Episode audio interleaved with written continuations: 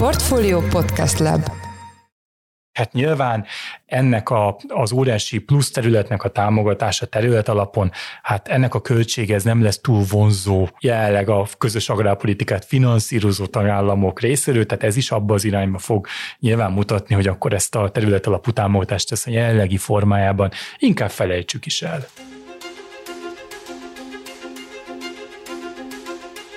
Üdvözlöm a kedves hallgatókat, ez itt az Alapvetés, a Portfolio Agrár és Élelmiszeripari podcastja, én Braun Müller Lajos vagyok. A mai adás az MBH Bank támogatásával jelenik meg. Egyre komplexebb, egyre zöldebb és lényegesen kisebb mértékben jelent stabil jövedelem kiegészítést az uniós agrártámogatási rendszer, amely ciklusról ciklusra jelentős változásokon megy keresztül. Az átmeneti év után megkezdődött új szisztéma tapasztalatai is azt mutatják, hogy a hangsúly az eredeti céloktól, a vidéki életforma és az élelmiszertermelés biztonságának biztonságának garantálásától lépésről lépésre tolódik el a zöld politika a fenntarthatóság elősegítése felé. Milyen első tapasztalatok alakultak ki a 2023 és 2027 közötti időszak első pillérével kapcsolatban, és mit várhatunk a sokat ígérő, ám a jelenlegi kamatkörnyezetben egyelőre még képlékeny második pillértől, a vidékfejlesztési pénzektől. És ami még fontosabb, milyen jövő várhat az uniós agrártámogatási rendszerre, végső soron pedig a gazdákra 2027 után. Erről beszélgetünk mai vendégünkkel, Mezei Dáviddal, az MBH Bank Agrár és Uniós kapcsolatok vezetőjével. Szervusz Dávid, üdvözöllek a műsorban. Szervusz, és én is szeretném üdvözölni a hallgatókat. Ígérem, hogy beszélni fogunk a jövőről, mert szerintem ez a legérdekesebb, hogy mi lesz majd 2027 után, erről is hallok kérdéseket, válaszokat már kevesebben, de mindenek előtt ismételjük át nagyon röviden azt, hogy az átmeneti év után milyen a mostani rendszer. Ugye az átmeneti rendszerben annyit el kell mondani, hogy a régi keretrendszer rendszerben kapták az új kasszából a pénzt, tehát lényegében új források voltak, de még a régi szabályok szerint. Mi változott, és mi ez a sokat emlegetett agroökológiai program, mert erről azért a szakmában sokat beszélnek, de lehet, hogy a hallgatók nem feltétlenül tudják. Igen, a bevezetőben említetted, hogy egyre komplexebb és egyre zöldebb ez az agrárpolitika. Ez én mindig hozzá szeretném tenni azt, hogy egyre kevésbé közös. Ez a harmadik nagy trend, ami évtizedek óta meghatározza a közös agrárpolitikának a iránya céljait, hogy egyre kevésbé határozzák meg európai szinten ezt a politikát, egyre több szabadságot, beleszólást kapnak a tagállamok. És ha már itt tartunk, akkor rögtön ki is térhetünk az agrárökológiai programra, ami a legnagyobb változása volt, a legnagyobb újdonsága volt ennek az új időszaknak, de lényegében, ha megnézzük az agrárökológiai program, az nem más, mint egy nemzeti hatáskörbe adott zöldítés. Igen, azt mondjuk el a hallgató kedvéért, hogy a zöldítés a régebbi rendszerben, tehát az egyen előző ciklusban van, az nagyjából a harmadát adta ki a támogatásoknak, és egy csomó-csomó fenntarthatósági környezetvédelmi előírás kapcsolódott hozzá, és kötelező volt. Igen, ez egy kötelező rendszer volt, és három szabályt kellett betartani a gazdáknak, de ezeket uniós szinten határozták meg. Egyes esetekben a lészes szabályokat már a tagállamokra bízták, de a jelenlegi rendszerben az azon, hogy változás, hogy itt már a tagállamok alakították ki a szabályokat. Ráadásul a szabályok is úgy néznek ki, hogy nem kötelezően betartandó szabályok, hanem egy lista, egy menü. Tehát, mint hogyha elmennénk vacsorázni, és az étteremben egy alakárt étlapot találnánk, amiről mi választjuk ki, hogy a mi igényeinknek, a mi feltételeinknek mely a fogások felelnek meg leginkább. Na most ezt a listát, ezt az előzetes listát természetesen az Európai Bizottsággal a tagállamnak jóvá kellett hagyatnia, de innentől kezdve már a gazdára van bízva, hogy mely intézkedés intézkedéseket választja ki a felkínált étlapról. És ha jól értem, akkor erről az étlapról olyan ételt kell választani, hogy két pontot összegyűjtsünk, ugye? Vannak egy pontos, meg két pontos ételek. Igen, viszonylag egyszerű ez a rendszer. Egyszerűnek hangzik, aztán a végrehajtásnak rengeteg buktatója van, és feltétlenül most még fogunk is találkozni problémákkal, de a lényeg az, hogy legalább két pontot kell érni, ami azt jelenti, hogy két egypontos vagy egy kétpontos intézkedést lehet választani. Ami kicsit bonyolítja a dolgot, hogy ezt művelési áganként kell elérni. Tehát, hogyha egy gazdának van szántóföldje, van legelője, sőt a legelőnél van egy érdekes különbségtétel, hogy az adott legelő az csak egy sima legelő, vagy egy Natura 2000-es legelő, mert akkor ez egy külön művelési ágnak számít, illetve gyümölcsös is ültetvény, az is külön művelési ág. Ezen a művelési ágokban külön-külön el kell érni a kettő pontot, különben hiába teljesítette mondjuk szántóban a két pontot, ha ezt legelőben feltéve van legelője, ott nem éri el ezt a két pontot, akkor nem számít a támogatásra. Kicsit nézzük át ezt az étlapot, nem kell felsorolni a desszertig mindent. Mik vannak és mit érdemes választani? Mi az, ami a tapasztalat, hogy mit választanak a gazdák? A gazdák azok, azokat az intézkedéseket keresik, amelyek amellett, hogy környezeti hozadéka van, amellett azért számukra az ő gazdálkodási rendszerükbe beilleszthető nem jelent adott esetben túl nagy terhet, sőt, legjobb az, hogy a korábbi éved is most már adott esetben csinálták. Ilyen például sok esetben a forgatás nélküli talajművelést, nagyon sok gazdaság magától is úgymond elkezdte ezt a környezetvédelmi szempontból előnyösnek tartott gyakorlatot, de lehet különböző talajkondicionáló szereket kivinni, kijuttatni a földre ezeket a pluszpontokért, plusz támogatásért, vagy például mikrobiológiai szereket a köznyelven ezt ugye baktériumtrágyának hívják. Ezek voltak talán így a legkönnyebben teljesíthető intézkedések. Azt egyébként mondjuk el, hogy a, a művelési áganként az adott terület mekkora részére kell érvényesíteni ezeket az intézkedéseket? Ez intézkedésenként változó. Tehát például a mikrobiológiai szereket, baktériumtrágyákat elég volt az üzemterület 50%-ára kiutatni, és ugye megint csak a művelési ágban érintett műzemterület, tehát mondjuk a szántó művelési ágban lévő terület 50%-ára. De vannak olyan vállalások, amelyek a teljes területre vonatkoznak, tehát például egy szűkített növényvédőszer használat, mondjuk még barát növényvédőszerek használat, azt nyilván akkor azt a teljes területre érdemes is kell is vállalni az adott pontért. Értem, még ennél a pillérnél maradva mik az első tapasztalatok? Könnyen vették ezt az akadályt a gazdák, a falugazdász hálózat felkészültek? Simán megy ez a dolog? Azért is kérdezem ezt, mert ugye ezt az uniós agrártámogatási rendszert lényegében 7 évente nekünk újra kell tanulni. Igen, nagyon kevés volt, volt az idő most a felkészülésre, tehát csúszott maga a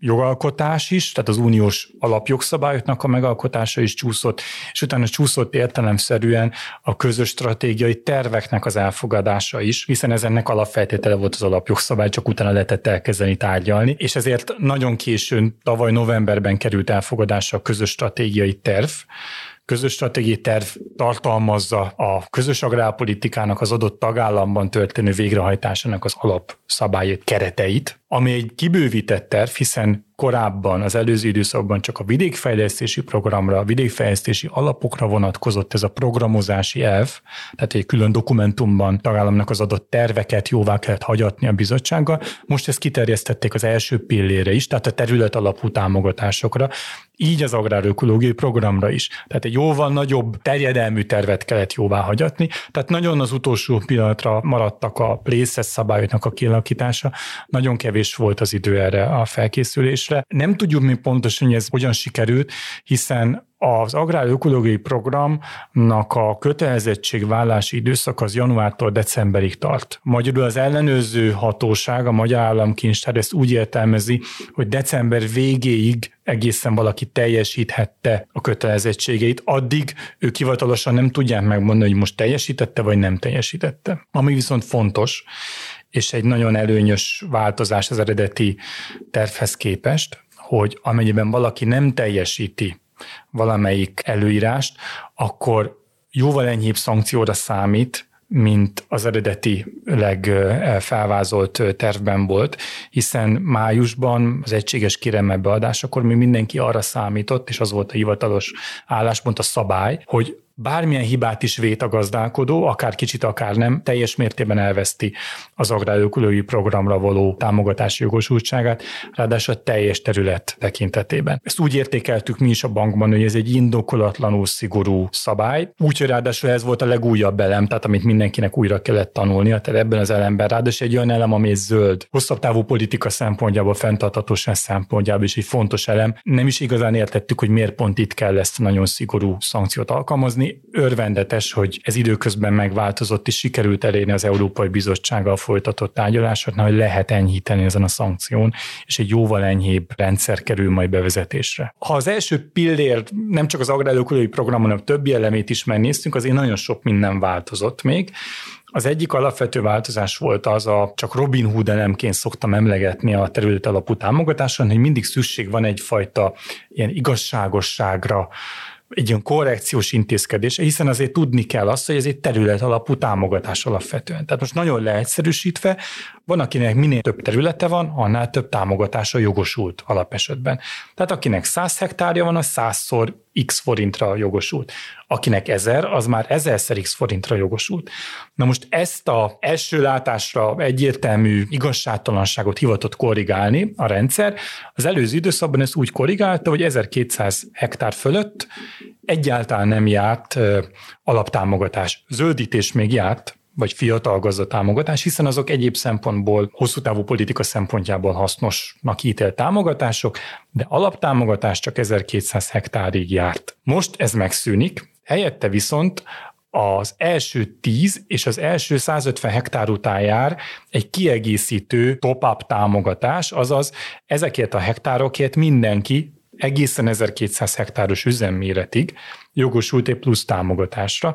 Tehát itt ez a Robin Hood, ez egy pozitív figura, nem elvesz, hanem ad. Az alaptámogatás az maradt, ahogy maradt. Egész rendszerben egy változtatás, és amit az elején említett, hogy egyre komplexebb, egyre zöldebb, az a környezetvédelmi bázis feltétel. Ez mindennek az alapja, az ez egy minimális környezetvédelmi feltételrendszer, ami nem is annyira könnyű betartani, ezt minden gazdának a támogatásért cserébe be kell tartania. Tehát ez azt jelenti, hogy ez a kiinduló pont. Ezt meg kell csinálni, ezeket a bizonyos intézkedéseket a vízvédelemtől kezdve a talajvédelemig. Ez startvonalban ezt tudni kell. Ha ezeket valaki nem tudja, akkor elbukja idáig csak az alaptámogatást, ami változott, hogy ezt most kiterjesztették a teljes első pilléres támogatásra. Tehát ha valaki ezt nem tudja teljesíteni, akkor ugyanúgy veszít ebből a Robin Hood támogatásából, amit újraelosztó kifizetésnek hívunk, vagy az adott esetben az AÖP támogatásából is levonásra került. Tehát itt is, amit említett, hogy egyre zöldebb és egyre komplexebb, ez itt is tetten élhető. Összességében azért el lehet mondani, már pénzekről beszélünk, hogy nominális értelemben nem sokat változott a,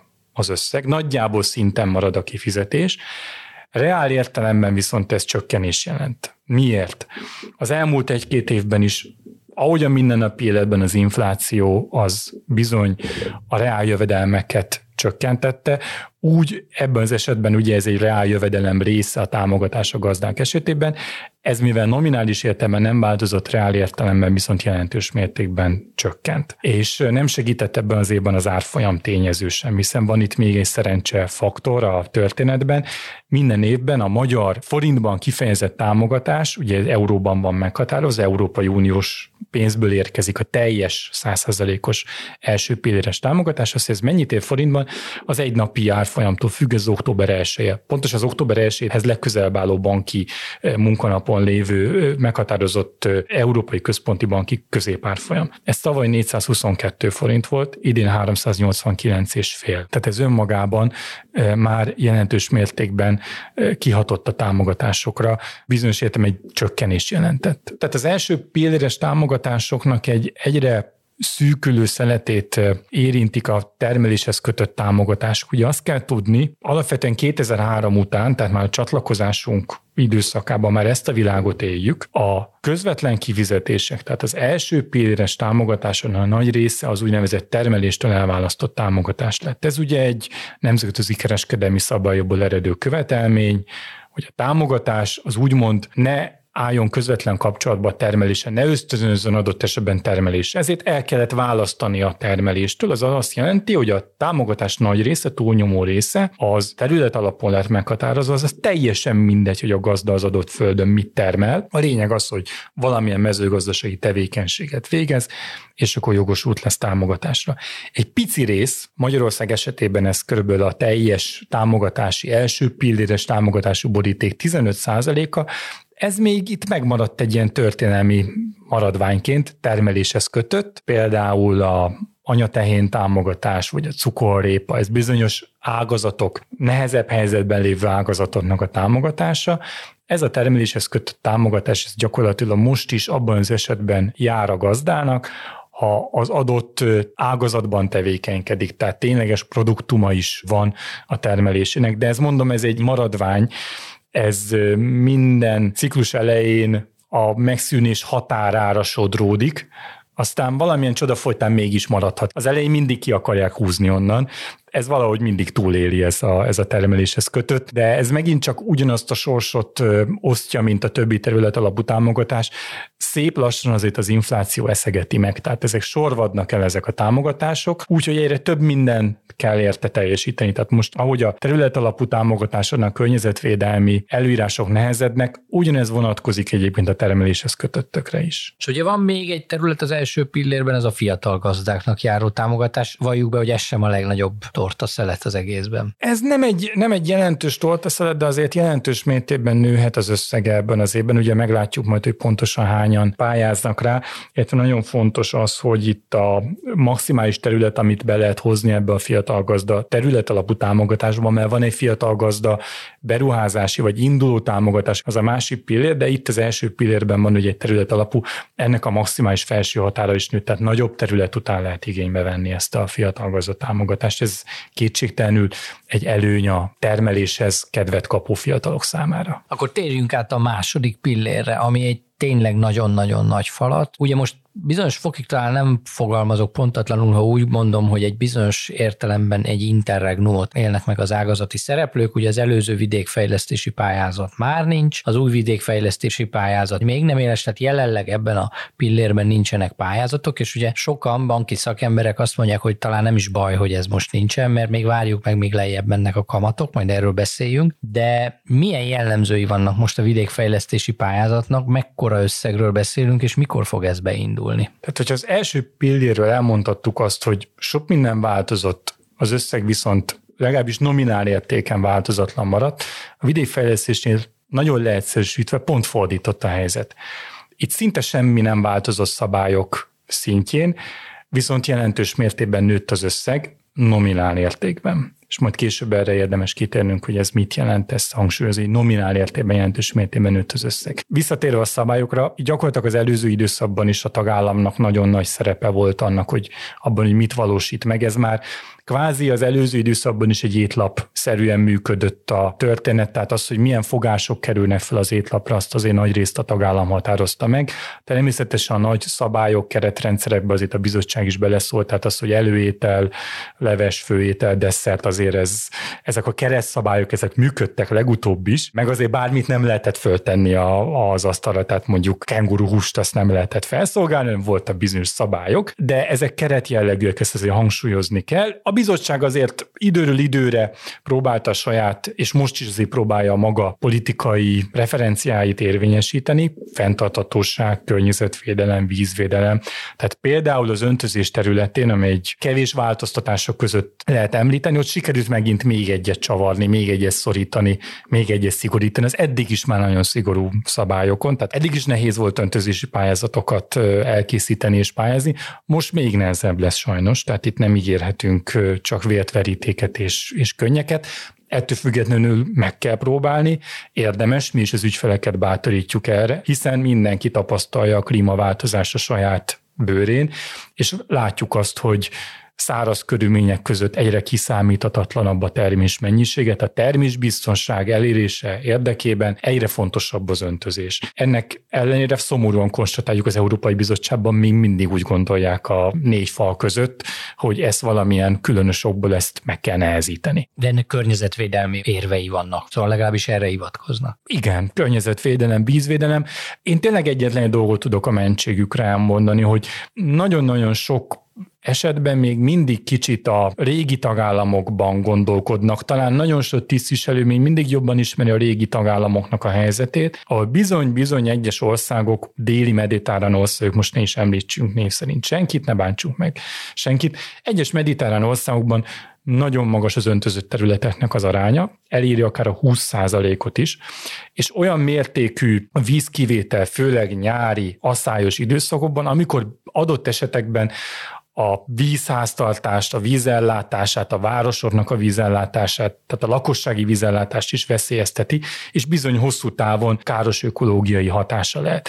De ez a 20% öntözött terület, ez Magyarországon alig éri el az 1-1,5 százalékot. Nálunk ez nem probléma. Ha valaki ténylegesen megnézi a magyar adatokat, akkor egyből rájön arra, hogy ez nálunk nem probléma. Itt sajnos még mindig azt lehet látni, hogy ez a közös uniós szabályokba próbálnak mindenkit ebbe a közös uniós szabályok prokrusztész ágyába becsomagolni, és akkor ilyenkor bizony a fűrész az működik, és kinek a lába, kinek a feje vészel itt a nagy munka közepette. Szemléletes példa, igen.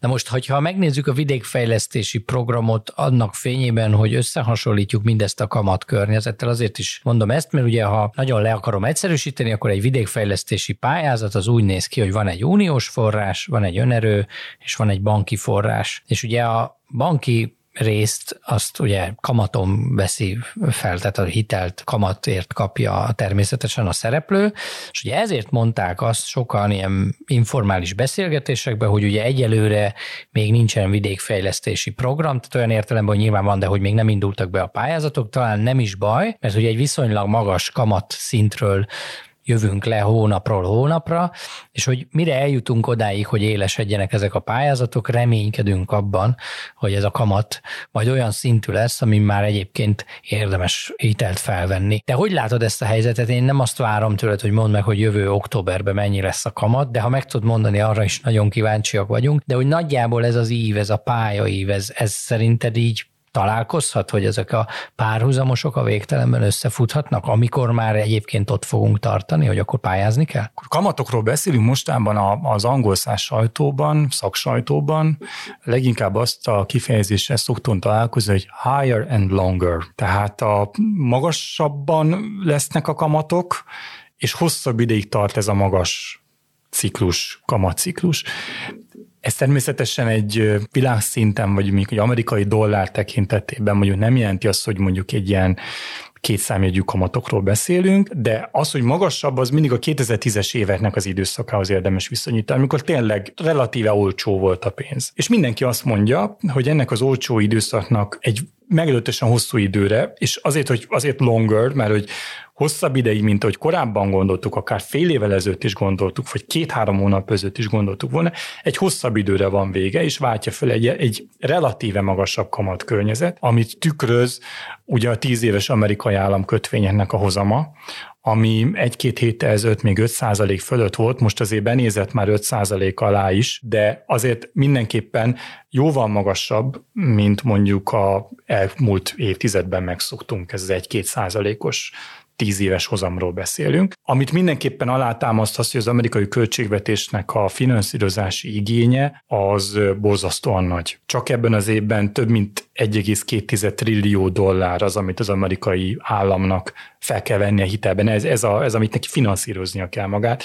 Azt mondják, hogy ez gyakorlatilag ez a deficit, ez a finanszírozási igény, ez az amerikai állam történetében csak háborús időszakokban fordult elő. Ez azért óriási nagy súlya nehezedik a nemzetközi pénzpiacokra, hiszen az amerikai államnak mindenki szívesen finanszíroz. Az amerikai állam finanszírozási költsége, ez képest akarja magát mindenki beárazni, illetve nem is akarja, kell magát mindenkinek beárazni. A legkomolyabb benchmark. Sok benchmark, de ez egyik legfontosabb benchmark. Tehát ehhez képest azt látjuk, hogy ez a higher and longer időszak, ez, ez azt jelenti, hogy a kamatok azok magasabbak lesznek a 2010-es évekhez képest, de hogy kicsit visszaterül Magyarországra, azért nem az elmúlt időszak extrém magas kamatairól beszélünk, tehát azért nem kétszámjegyű kamatok. Bízunk abban sem a jegybanki, sem az ügyleti kamatok, hanem azért ez minden előjelezés szerint ez szépen le fog menni azért a 10% alá. És ez akkor lesz, amikor a vidékfejlesztési program kvázi élesben indul, és el kell kezdeni feltűrni az ingújat, és nekiállni a munkának? A vidékfejlesztési program pályázatainak legtöbbje, most a beruházásiakra gondolok, beruházási jogcímek, ezek 2024 márciusában kerülnek meghirdetésre, az állattenyésztés, kertészet, élelmiszeripar. Vannak olyan jogcímek, például az öntözés, vagy a precízos gazdálkodás, ami az év vége felé november-decemberben kerül majd meghirdetésre a tervek szerint. Tehát ez a most nyilvánosságra hozott pályázati menetrend. Ahogy említettem, az összeg az jelentősen magasabb, hiszen a magyar kormány 2021-ben vállalta, hogy a vidékfejlesztési program hazai forrásait a lehető legnagyobb összegen 80%-kal egészíti ki, tehát jelentős összeg áll rendelkezésre a vidékfejlesztési programban. Ebből a mostani számításaink szerint ebből az összegből kb. 1500 milliárd forint fog jutni beruházásokra. Teszünk egy gyors összehasonlítást, ugye 2014-2020 között 7 évre, most ugye 5 éves periódusról beszélünk, 7 évre nagyjából 700-750 milliárd áll rendelkezésre, majd 2021-22-ben az átmeneti időszakok alatt 1100 milliárd forint. Ezek a beruházási keretösszegek. Akkor két évre 1100, tehát 2014-20 között 7 évre 700-750 milliárd, 2021-22-ben két évre 1100 milliárd, majd 23-tól 27-ig 5 évre 1500 milliárd. És akkor nem számoltunk az inflációval, mert azért azt is érdemes megnézni, hogy 2014-2015-höz képest, ha megnézzük a KSH által közzétett mezőgazdasági beruházási árindexet, akkor azt látjuk, hogy ez a pénz, ez nagyjából reál értékben a felének felel meg. Magyarul a 2021-22 közötti rendkívüli forrásbőség, amikor szinte minden beruházási pályázat nyerni fog, azért ez nem fog visszatérni. Én inkább arra számítok, hogy egy ilyen 2015-16-os forrásoknak megfelelő nagyságú, reál értékben legalábbis annak megfelelő nagyságú forrás fog meghirdetésre kerülni a hangsúlyok eltolódásával, hiszen azért akkor az élelmiszeripar forrásai azok nem haladták meg a 200 milliárdot, most ez több mint duplája lesz legalábbis a tervek szerint, tehát ez a 450-500 milliárd körül lesz a meghirdetett tervek alapján. Az élelmiszeripar sokkal több forrást kap, magasabb hozzáadott értékű termékeket kell előállítanunk, ez teljesen érthető és megalapozott a törekvés a kormány részéről. Igen, ezt egyébként nagyon várja is az ágazat, tehát az élelmiszeripari szereplők nagyon nagy reményekkel néznek ezzel elé. Igen, tehát ha megnézzük a finanszírozást, mi változik az előző időszakhoz képest, akkor a beruházási jogcímeknél legalábbis a közös stratégiai terv ezt a kormányzati szándékot tükröz, bevezetésre kerül egy úgynevezett kamattámogatás. Ez a kamattámogatás, ez a alapintenzitáshoz képest, támogatás intenzitáshoz képest egy 10% pontos megnövekedett támogatás intenzitást jelent mit jelent ez gyakorlatban. Tehát ha mondjuk van egy egymilliárdos projektünk, akkor eddig ahhoz föl tudtunk venni egy maximum 50%-os támogatási intenzitású vissza nem térítendő támogatást. Ebben az esetben 500 millió forinttal tudtuk finanszírozni ezt a támogatást. Ez mindig maximum. Lehet ennél kevesebbet is igényelni, de senki nem igényelt ennél kevesebbet. Legalábbis én nem láttam olyan pályázatot, ahol mondjuk valaki megelégedett volna, mondjuk azt mondta neki elég 48 százalék. 50 százalékot lehet igényelni mindenki, teljesen értető okokból 50 százalékot fog igényelni. Ma ez azt jelenti, hogy az egymilliárdos projektben lesz egy 100 millió forintos elszámolható, érvényesíthető kamatköltség is. Azaz a teljes kamatköltségből 100 millió forintot vissza nem térítendő támogatás formában megkap az ügyfél. Ez most a kormányzati szándék. Természetesen sok részlet kérdés itt még kidolgozásra vár, ezt mi is várjuk, mint finanszírozók, hiszen ez a 10%-os kamattámogatás és intenzitás többlet, ez jelentős segítséget adhat a projektek megvalósítása érdekében, egy akár magasabb kamatkörnyezetben is, csak megint hangsúlyozom ez, ez, hogy mi, ez egy magasabb kamatkörnyezet, ez mindig relatív. 2010-es évekhez képest magasabb, de mondjuk az elmúlt egy-két évben látott kamatokhoz képest viszont jóval alacsonyabb kamatot, kamatkörnyezetet jelent. Tulajdonképpen egy gazdaságtörténeti kérdés lényegében, hogy a 2010-es éveket mi most azt látjuk normálisnak, ugye, és azt mondjuk, hogy magas a kamat. De lehet, hogy évtizedek távlatában egyébként az volt a kirívó, amikor ennyire olcsó volt a pénz. Ehhez szoktunk hozzá. Angol száz irodalomban ezt úgy fordítják, hogy olcsó volt a pénz, sőt, olyan vélemények is elhangzottak, hogy már-már túl olcsó volt a, a pénz. Magyarul nem szűrt eléggé a versenyzők között, hiszen a 1-2 százalékos forrás költség esetében ők legalábbis ezt állítják. Nem biztos, hogy kellően erős a, a verseny, abból gyakorlatilag egy gyengébb piaci szereplő is meg tudta valósítani a beruházását, és talpon tudott maradni. Ez az angol száz szakirodalomnak a, a véleménye, és természetesen hangsúlyozik, hogy a mezőgazdaság az mindig más, jóval szűkebbek a, a mezőgazdaságban jellemző marzsok, és jóval hosszabb távra kell tervezni. Itt azért a kamatkörnyezet az kicsivel magasabb kamat is, már szerintem indokolatlan nagy nehézséget jelent nagyon sok termelő számára. Tehát magyarul akkor arról van szó, hogy ha minden jól alakul, akkor azért csökkennek olyan ütemben a kamatok, hogy adott esetben ez rentábilis legyen, vonzó legyen a, a, pályázóknak, és hogyha esetleg mégsem, akkor is készül egy ilyen kamattámogatási rendszer, ami ugye 10%-ot tesz ki a projekt értékéből, és azért az már messziről látható mennyiségű pénz, amit ugye erre a célra lehet fordítani. Igen, igen, bízunk abban, hogy ez a kamattámogatás, ez a korábban megszokotthoz képest magasabb kamat környezetben is egy jelentős támogatást tud adni a, a projekteknek. Most a legérdekesebb kérdés ebben a történetben valószínűleg az, hogy mi jön ezután. Ugye azt említettem, hogy nagyjából 7 évente újra kell tanulni egy kicsit a rendszer, nem is kicsit, sőt eléggé átalakul 7 évente az uniós támogatási rendszer, és ugye sokan elkezdik találgatni azt már most, hogy mi lesz 2027 után. Tehát sok mindent lehet hallani arról, hogy 2027 után mi következhet, és ugye nagyjából én azt veszem észre, hogy a megszólalók, független attól, hogy valamilyen pozícióból beszélnek-e, vagy csak adott esetben a véleményüket mondják el termelők, senki nem készül arra, hogy bőkezűbb, kényelmesebb, egyszerűbb lesz ez a rendszer. Erre senki nem készül. Mindenki arra készül, hogy kevesebb pénzről lesz szó, termelők összjövedelmében sokkal kisebb szeretet fog kitenni a támogatás, ehhez is sokkal több mindent kell tenni, és hogy az egész egyre zöldebb és zöldebb lesz, függetlenül attól egyébként, hogy milyen politikai változások történnek Európában, akár az Európai Unió szintjén is. Ha azt kérdezzük, belenézünk ebbe a kristálygömbbe, 2027 után milyen lesz a támogatás oktatási rendszer, akkor te mit tudnál erre mondani? A mezőgazdaság az nagyon úgy néz ki, hogy a Európai Unióban ebben a kommunikációs lobby érdekek által meghatározott erőtérben igencsak vesztésre áll. És ez egy nagyon nagy problémája az ágazatnak, hogy, hogy nem, nem magyarázzuk el eléggé a fontosságát a mezőgazdasági termelésnek, hogy miért fontos az, hogy van mezőgazdasági termelés, saját élelmiszer ipar Európában. Nincs mondjuk egy Greta Thunbergünk. Igazából több Greta Thunbergre is lenne szükségünk, és ebből szempontból kicsit elkényelmesedtünk. Most minden, akik ebbe az ágazattal foglalkozunk, ebből élünk, azt gondoljuk, ez ilyen magától értetődő. Tehát aki ezzel az ágazattal foglalkozik, ezzel kell, ezzel fekszik, ez az ágazat a szenvedélye, annak ez így magától értetődő, hogy hát élelmiszerre, kenyérre, tejre, sertéshúsra, mindenkinek szüksége van, tojásra, hát azt nem, nem engedhetjük meg, hogy azt tőlünk több száz kilométerre, vagy több ezer kilométerre termeljék meg, és onnan hozzuk be. Hogy bízhatunk meg azokban a termelőben, hogy bízhatunk meg azokban a, a szabályokban. Ez nekünk magától értetődő, de Európában, és főleg Európa nyugati felében ez nagyon-nagyon nem így van.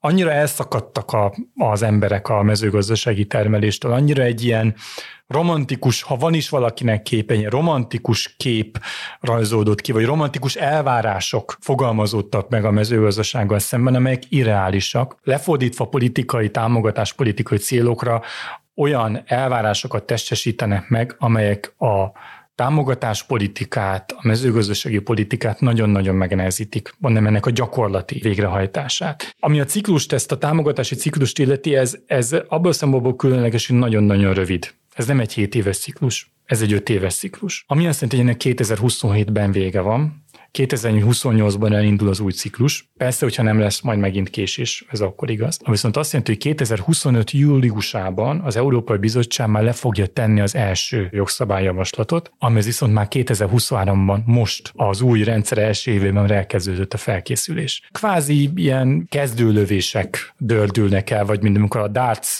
versenyzők belövik a célpontot, belövik a táblát. Tehát most az első kis nyilak elrepültek, és egy nagyon-nagyon befolyásos környezet környezetvédelmi think tank már megtette az első ilyen, ilyen kezdő rugást, vagy kezdő lövést, és ebből szempontból nagyon fontos ez egy környezetvédelmi, megint csak nem az agrár, a környezetvédelmi területre érkezett az első meghatározó policy paper. Nem is tanulmányon ebben konkrét javaslatok vannak azért már, és ennek a lényege az, hogy a közvetlen jövedelempótló intézkedésre, tehát mondjuk az alaptámogatásra nincs szükség. Ezt ki kell vezetni, méghozzá a következő időszak végéig. Ez megint csak olyan dolog, amiben nagyon sokat riogattak már. Ez többször felmerült, én ezt most kicsit konkrétabb javaslatnak látom, tehát és, ez, és ez egy meg is valósítható egyébként, tehát az, hogy 2028-ban indul az új rendszer, és 2034-ig ezt szépen fokozatosan kivezetik, és helyette ezt a fenntartatóságot, környezetvédelmet elősegítő átmeneti támogatásokra van szükség, amit ma úgy hívunk, hogy agrár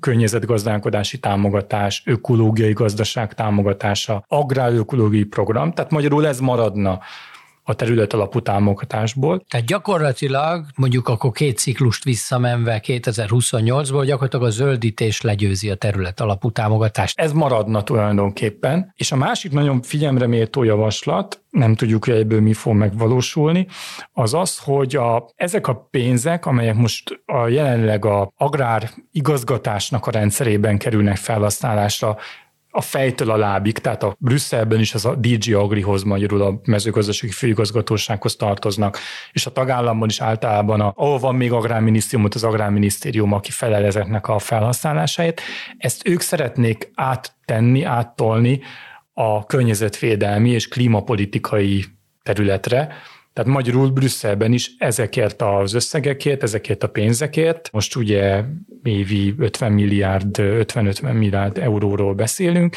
erről ne a mezőgazdaság döntsön, hanem ezt vegyék ki innen, és kerüljön át az egész a zöld igazgatásnak a rendszerébe. Tehát amit itt az elején is említett, hogy egyre zöldebb, ez most már nem most egyre zöldebb, ennél zöldebb már nagyon nem lehetne. Tehát amit javasolnak, hogy ami maradjon a klasszikus közös agrárpolitikából, az pár ilyen kisebb jelentőségű történet a különböző krízisbiztosítások, tehát ilyen kockázatkezelési eszközök, vagy a iskola gyümölcs program, tehát ilyen egészen, egészen hajmeresztő javaslat, de igazából ennek nem is annyi a javaslatnak a tartalma, ami lényegesen hanem az, hogy ez már most 2023-ban megjelent, komolyan kell venni, és az, hogy ezt a környezetvédelmi területről érkezett ez a, ez a javaslat. És ha jól értem, akkor innen indul a tárgyalás ebből a pozícióból. Ebből nagyon-nagyon úgy néz ki, hogy innen indul ez a, ez a tárgyalás. Nagyon, nagyon sok érdekes részlet van benne egyébként, tehát például Ukrajnának a csatlakozásával már számol a 2030-as évektől, és egyben fel is használják rögtön évként a terület alapú támogatásokkal szemben, hiszen az ukrán mezőgazdasági terület, a feltétlenül majd támogatási jogosult terület az minden 40 millió hektár, jelenleg az össz EU támogatási jogosult terület 157 millió hektár. Én ezt kicsit cinikusnak érzem már ezt az érvelést, de hát azt mondják, hogy hát nyilván ennek a, az óriási plusz területnek a támogatása terület alapon, hát ennek a költsége ez nem lesz túl vonzó jelenleg a közös agrárpolitikát finanszírozó tagállamok részéről, tehát ez is abba az irányba fog nyilván mutatni, hogy akkor ezt a terület alapú támogatást ezt a jelenlegi formájában inkább felejtsük is el. Na ez már eddig is érdekes, de hogy milyen egyéb részletek vannak még, amik ugye ebből az 50-60 oldalban, amit említettél, ki lehet emelni? Egészen egyértelműen kimondja, hogy bizonyos költségeket, bizonyos környezetvédelmi külső költségeket, azokat belső költségekké kell alakítani, a szennyező fizet elve alapján, és ezt a mezőgazdasági termelőnek ezt el kell fogadni. Adott esetben majd alkalmazkodni kell a belső áratnak ehhez. Tehát magyarul itt egy burkolt inflációról van szó, cserébe ezekért a most externáliának nevezett külső költségeknek a belső költségekké való elismertetését, cserébe majd a mezőgazdasági termelők azok majd árat tudnak emelni, nőnek az élelmiszerárak. Ennek a, megint csak azt mondjam, a realitását azért én igencsak kétségbe vonom, úgy, hogy egyetlen egy szó, egy hang nincs ebben a papírban arról, hogy mit fogunk kezdeni a külső importtal. Mit fogunk kezdeni azzal a külső importtal, ami egyre könnyebben, egyre kevesebb szabályok mentén, egyre kisebb vám és egyéb védelem mellett jut be az Európai Unió piacára. Kérdezem én, hogy hogyan fog tudni a európai magyar termelő magasabb árat kiharcolni egy olyan piacon, ahol majd neki az ukrán, az orosz, a brazil, az ausztrál gazdával kell majd versenyeznie, akikre természetesen ezek az egyre szigorúbb környezetvédelmi előírások nem fognak vonatkozni. Ez egy régi ellentmondás, és úgy érzem, hogy egyre erőteljesebb. Mit lehetne ezzel kezdeni egyébként mondjuk ilyen nemzetközi kereskedelem politikai szinten, mert ebben azért valóban van valami furcsaság, hogy ugye a saját termelőinktől elvárunk ilyen szabályokat. Most függetlenül attól, hogy ki mit gondol ezekről, hogy ezek jók vagy nem jók, de az a lényeg, hogy ez egy adottság, környezetbarát, zöld módon kell gazdálkodniuk, majd egyébként ugye egyre könnyebben jönnek be valóban mondjuk olyan termékek, amik annak az árán termelődtek meg, hogy például kivágták az őserdőt egy adott területen. Rövid távon megint csak azt kell mondjam, hogy hallatni kell a hangunkat az ágazatnak, is el kell magyarázni újból és újból a felnövekvő generációnak, nem csak a mai élőknek, a felnövekvő generációnak, hogy miért előnyös az, hogyha hazait, európait, a magyart, hogyha az adott régióban, adott vármegyében megtermelt terméket fogyasztod, és ezt előnyben részesíted, még akkor is, hogyha kicsivel drágább, és itt kezdődnek a nehéz kérdések, és itt kezdődik azt, hogy egy nagyon-nagyon komoly tudat és szemléletformálás van. Ezt a feladatot, ezt el kell végeznünk. Ez egy nagyon-nagyon komoly, ha tetszik, marketing feladat, de rövid és középtávon nincs más. Nem fogjuk megállítani, nem fogjuk tudni megállítani a jelenlegi keresztszabályok között a, a, az importot, mert a jelenlegi keresztszabályokat azt a Nemzetközi Kereskedelmi Szervezet, a WTO diktálja, és a WTO, noha különböző pontról már érkeztek nyomások arra, hogy el kellene kezdeni zöldülni egy kicsit a WTO-nak is, és a szavakon túl a szabályrendszerűsbe kellene építeni ezeket a környezetvédelmi előírásokat, hiszen eh, zárójelben jelenleg a WTO-ban olyan szabályok vannak, amelyek egy környezetvédelmi fenntartatóság alapon szinte lehetetlenné teszik egy import terméknek a bejutását, annak a megakadályozását egy adott országba. Tehát a, a WTO ebben a szempontból egy kicsit old school, semmilyen szempontból nem fenntartható. Szavakban talán igen, és most is egyébként, ha megnézzük a WTO-nak a hivatalos álláspontját, akkor azt mondják, hogy természetesen nyitottak erre, de hát a világkereskedelemnek, a szabad kereskedelem és a liberalizmus ennek a világkereskedelmi rendszernek ez nem sérülhet. Nem mehet ennek a rovására. Ha ez nem változik meg, akkor nagyon nehéz lesz védekezni, és nagyon nehéz lesz úgy védekezni, hogy a minden jel szerint az Európai Unióban azok a lobby csoportok vannak megint csak nyerésben, azok vannak előnyösebb helyzetben, akik azt akarják elhitetni és elmagyarázni a fogyasztóval, hogy neki nem érdeke az, hogy Európában megtermelt élelmiszer álljon rendelkezésre. Ez nem egy fontos szempont, ez nem egy fontos érték. Ha valamilyen európai termelésre szükség van, akkor az viszont az legyen zöld, legyen fenntartható, legyen biodiverzitás szolgáló, amivel mondom, nincsen alapvetően probléma, csak akkor védjük is meg ezt a termelést. A változás irányai tehát meglehetősen egyértelműnek tűnnek, így aztán az előre gondolkodó szereplőknek jó esélyük nyílik a felkészülésre a 2027 után következő időszakra is. Vendégemnek Mezei Dávidnak köszönöm azt, hogy megvilágította számunkra az összefüggéseket, és azt is elmondta, mit hozhat a jövő. Ez volt az alapvetés, a portfólió agráriummal és élelmiszeriparral foglalkozó podcastje. A mostani epizód az MBH Bank támogatásával jelenik meg. Én Braun Müller Lajos voltam. Ha tetszett az adás, iratkozz iratkozz fel a Portfolio podcast csatornájára bárhol, ahol podcasteket hallgatsz. Hamarosan új adással jelentkezünk, addig is minden jót kívánunk, sziasztok!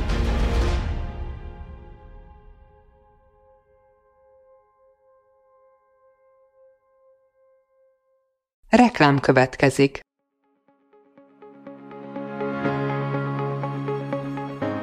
Raúl Müller Lajos vagyok, az Agrárszektor főszerkesztője. Májusban két tematikus konferenciát is rendezünk Kecskeméten az agrofood szektor szereplőinek. A május 22-én tartandó Portfolio Agrofood 2024 konferencia az élelmiszeripari vállalkozások, beszállítóik, a szolgáltató cégek és a kereskedők számára nyújt egyedi betekintést az aktuális trendekbe. A május 23-án megrendezendő Agrofuture konferencia pedig egyedülálló módon tematikus formában foglalja össze a hazai agrárgazdaság fenntarthatósági követelményeit és innovációs lehetőségeit.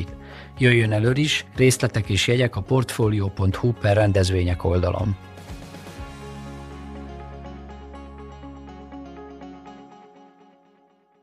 Reklámot hallottak.